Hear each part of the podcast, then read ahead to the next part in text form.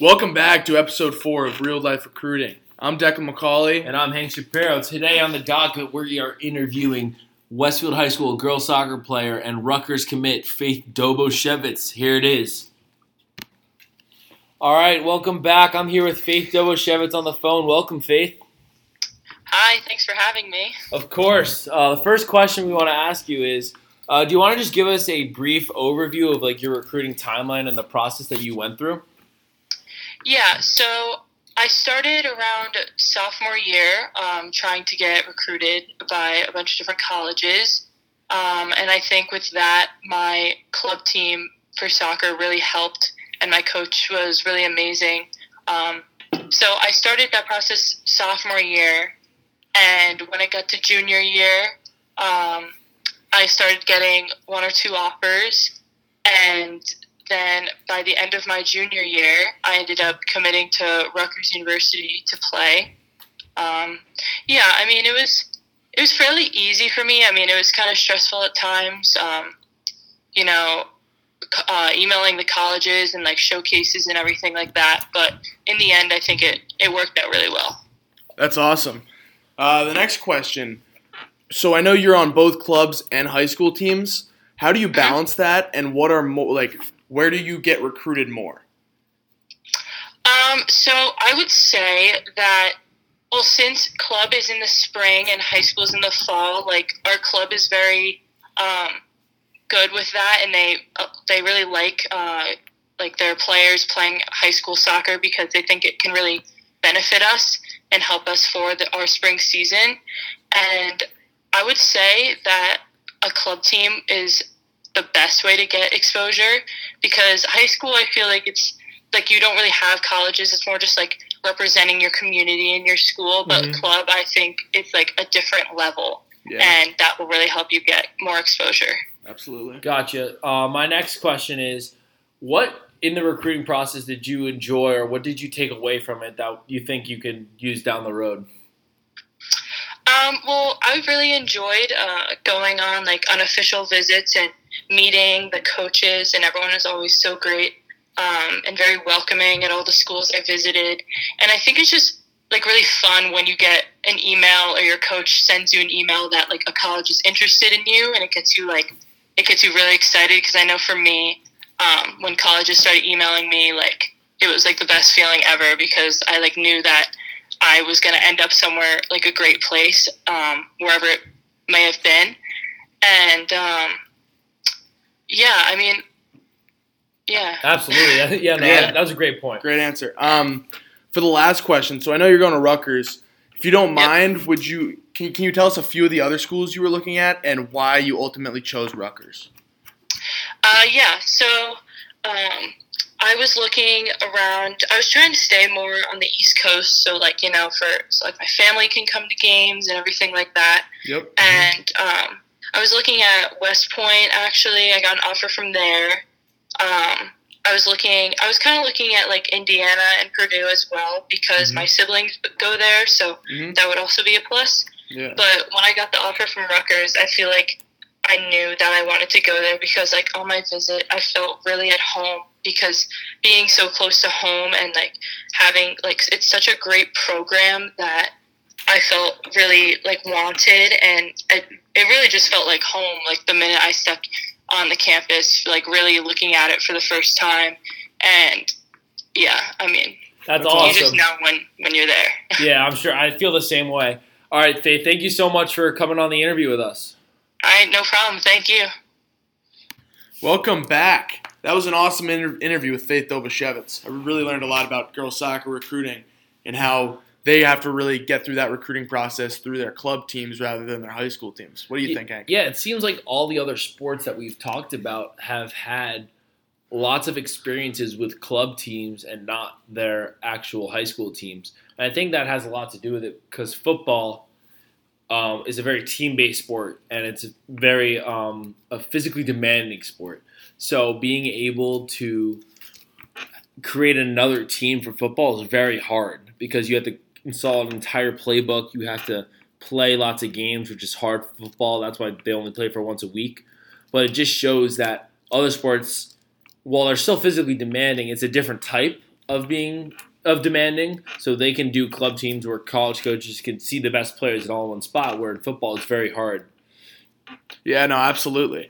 So to start off this episode, I think we're gonna talk about our senior year camps. So the camps going into our senior year and how those really affected us. Um, Hank, you give me uh, what camps did you go to? Before I tell you what camps I went to, let me just talk about what these camps really meant in the recruiting process this late. So at this point, since the year before was a lot of getting your name out there, and it was trying to make coaches see you and be like, "Whoa, who's that?" And then you say, "Oh, I'm only going to be a junior," and then they become interested. They watch you your junior year. By this time in the process, you're not going to as many camps as you might going into your junior year because coaches just aren't interested and spots are already starting to fill up wherever you go. That's just the way it is. Yeah. So by this time, you're really only going to camps if coaches are calling you and telling you to go to their camp because you might get an offer. At this point in your process, at least for me and Declan, we were getting a tons of calls from coaches throughout the week because we just finished up. Let's say our Declan finished up track, I finished up lacrosse, and now we were really in football mode. So we were able to talk to these coaches a ton, and they would ask us what camps we're going to, and we would tell them. And so we they could either see us at a different camp or we'd have to go to their own. And a lot of time you'd have to go to their own so you can meet the entire staff and get a feel of the campus. Absolutely. So um, Lehigh, Lehigh camp. Explain that. Yeah, so my I went to three camps going into my senior year, and I was went to Rutgers camp, which a ton of colleges went to. So I decided to get try and see if I can talk to a bunch of colleges in one spot, which was good for me. And then I got some interest from Boston College, so I went up there for a camp. And I thought I did well, but they were looking at some other guys, and they still talked to me, but it wasn't. I could tell it wasn't going to go anywhere. So then after that, I kind of those were I feel like my biggest opportunities to make a name for myself in front of bigger schools. So after that, I kind of reevaluated what I wanted to do with the rest of my summer because those camps were really early in June. And I had my offer from Lehigh and I was getting close with a couple other schools. But then I really made the decision to I knew I wanted to go to Lehigh. And so I told the coaches that I was ready to commit and they said, "All right, since we have a new staff, come up for the camp. You you still have your offer. Don't worry about that. We just want to see you one more time before we let you come in." I was like, "Awesome, no worries." So I went to the camp. I had a good camp, and it went really well. And then after that, on the car ride home, um, my offensive coordinator now called me. He's like, "Listen, like we thought you had an awesome camp today." And we're ready for you to commit whenever. And I was like, well, that's it. I'm ready to commit too, coach. And then, so that was the story of how I committed um, really kind of early in the process. I didn't really want to go get more offers because I knew for me, Lehigh was the place I wanted to be without a doubt. And so I committed, and I've been like that ever since, and I couldn't be happier. It's awesome. So, Declan, tell me a little bit more about your camp experience going into your senior year. So, my camp experience, I knew I had to sit down with my dad and talk about what schools I was really interested in and what schools I really thought I could realistically have a chance of going to. So we put together a schedule. I'm going to go through the camps that I went to. So I went to a URI camp that had BC and Michigan there. And I was really going for, uh, because of URI, I'd been getting a lot of attention from them. I had a pretty good camp there. Then after that, I went to the Lehigh camp with Hank, the day Hank committed. I had a pretty good camp there as well. Then Holy Cross camp, did well there. Richmond camp was probably my favorite camp this summer. I really loved Richmond, loved the campus, loved everything about it. And I thought after the camp I was going to get an offer, but that kind of killed my uh, killed my vibe because I, had one of the best camps I had in the summer, and the coach loved me, but the head coach wasn't ready to offer me because I was a little bit too small, which is hard to hard to believe because I'm a pretty big dude. But um, yeah, that was another camp, and then my last camp of the summer, I went down to Bucknell and I had a really good camp there and ended up getting an offer after that camp, which is when my offers really started to roll in at the end of the summer. And going off offers, Hank, you want to start talking about what an offer is and how like like define offer in your eyes. Yeah, so the word offer is very it's a very debatable term, I would kind of say. And offers are very interesting in the way that not all offers are committable. So offers earlier in the process from a college could just be a sign of interest. So a college can be like, "Hey Hank, we love your tape. Uh, we've been on the phone with you a couple times. We think you're a great kid. We're going to give you an offer." But that doesn't mean you can commit right away. They might want to see you at a camp. They might want you to come up for another visit or so. And so it really depends on what the offer entails. And most of the time, when a when a coach or a school extends an offer to you, it's just a sign of strong interest. In order to start the process of actually committing, there's a lot more that needs to be done. Absolutely. So offers like that Declan received in the later part of his process were for the most part committable offers. If he wanted to go to those schools, he probably couldn't. As soon as they offered him, he probably couldn't have said, "I want to commit." But if he called them back in a week or so and he said, "I'm really thinking about committing. I want to go further with you guys in the process," then the offer they start talking about money, what the, that entails, where they look like maybe on the depth chart and stuff like that. That's when the offer becomes more real, I think, and not just something you can post on Twitter.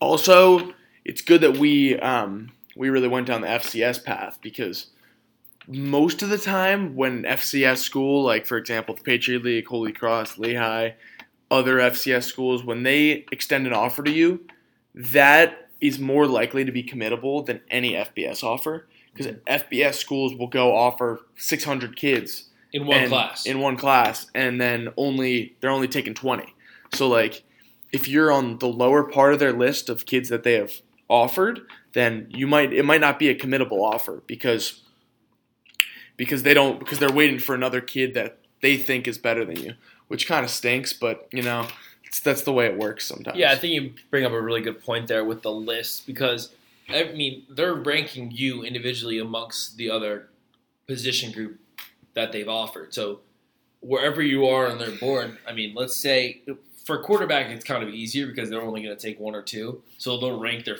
best like ten maybe that they offer. That's a lot, but and um, guy number three can't commit until one and two have committed somewhere else yeah guy number seven can't commit until one through six are either some going somewhere else or are stopped showing interest in that school. So that's for quarterback. That's easy. But then offensive linemen, I would say aren't ranked. They're still ranked, but there aren't like quarterback. It's very. I think it's one, two, three, four. Like this are these are our options. But offensive lineman, you'll take four in a class, and they'll offer twenty.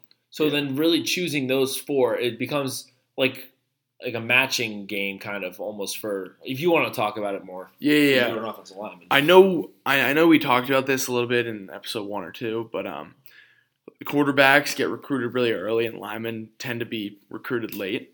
So later in the process, when I started to get my offers, they were all committable just because of the fact that they wanted to fill up their classes as soon as possible. So they're offering the kids that they know that they want to be on their team and are willing to just let the first or their first four linemen who want to go to the school, they will take the first four, which was kind of weird because I committed to Holy Cross, I'd say mid August, probably mid August, maybe beginning August, and then um, a couple schools were still reaching out to me after I committed and asked if my recruiting, um, like like my, my my recruitment was still open, and I, I would always say yes just to hear just to hear them out, hear the, hear the options they would give me, but it kind of stressed me out. Like for example, Monmouth University came to school one day. I got called down.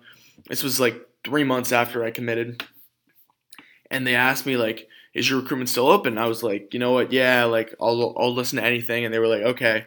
And they said they extended an offer out to me, and I, I really didn't know what to do with it because like I didn't know if I should announce it because I didn't know if, what Holy Cross would say, and I didn't want to like go through all of this. But like it was kind of cool getting an offer after the fact because it made me feel kind of good. It made me feel that schools were still looking at me and stuff. But it's the the the process is such a game with these offers and stuff. Like a, a kid can be committed but can be still talking to 14 other schools. So they're not really like a commitment is just a verbal it's, contract. a, it's a handshake. It's, It's- really, yeah, it's really it's- just a it's- handshake. Hey, I want to come to your school, and you want me to come there, and so I'm committed. But it doesn't mean anything. Like you can decommit whenever you want. it, it means absolutely nothing. and we'll talk about when it really gets official in our next episode. So, Uh-huh. um, the, the next question I want to ask you, Declan. I mean, you talked about you had a bunch of offers at the end. How'd you choose Holy Cross? Uh, choosing Holy Cross. So I had four offers at the end of my thing. It was Bucknell, Lehigh, Holy Cross, and Monmouth. And um, choosing Holy Cross, I mean, it was honestly, I knew Holy Cross. Like I'd been around my brother. My brother plays at Holy Cross. I'd been around him. I know all the kids. I know all the coaches. I've been I've been like recruited by Holy Cross for for three years before I committed. So I knew all these guys, and I knew that they really wanted me.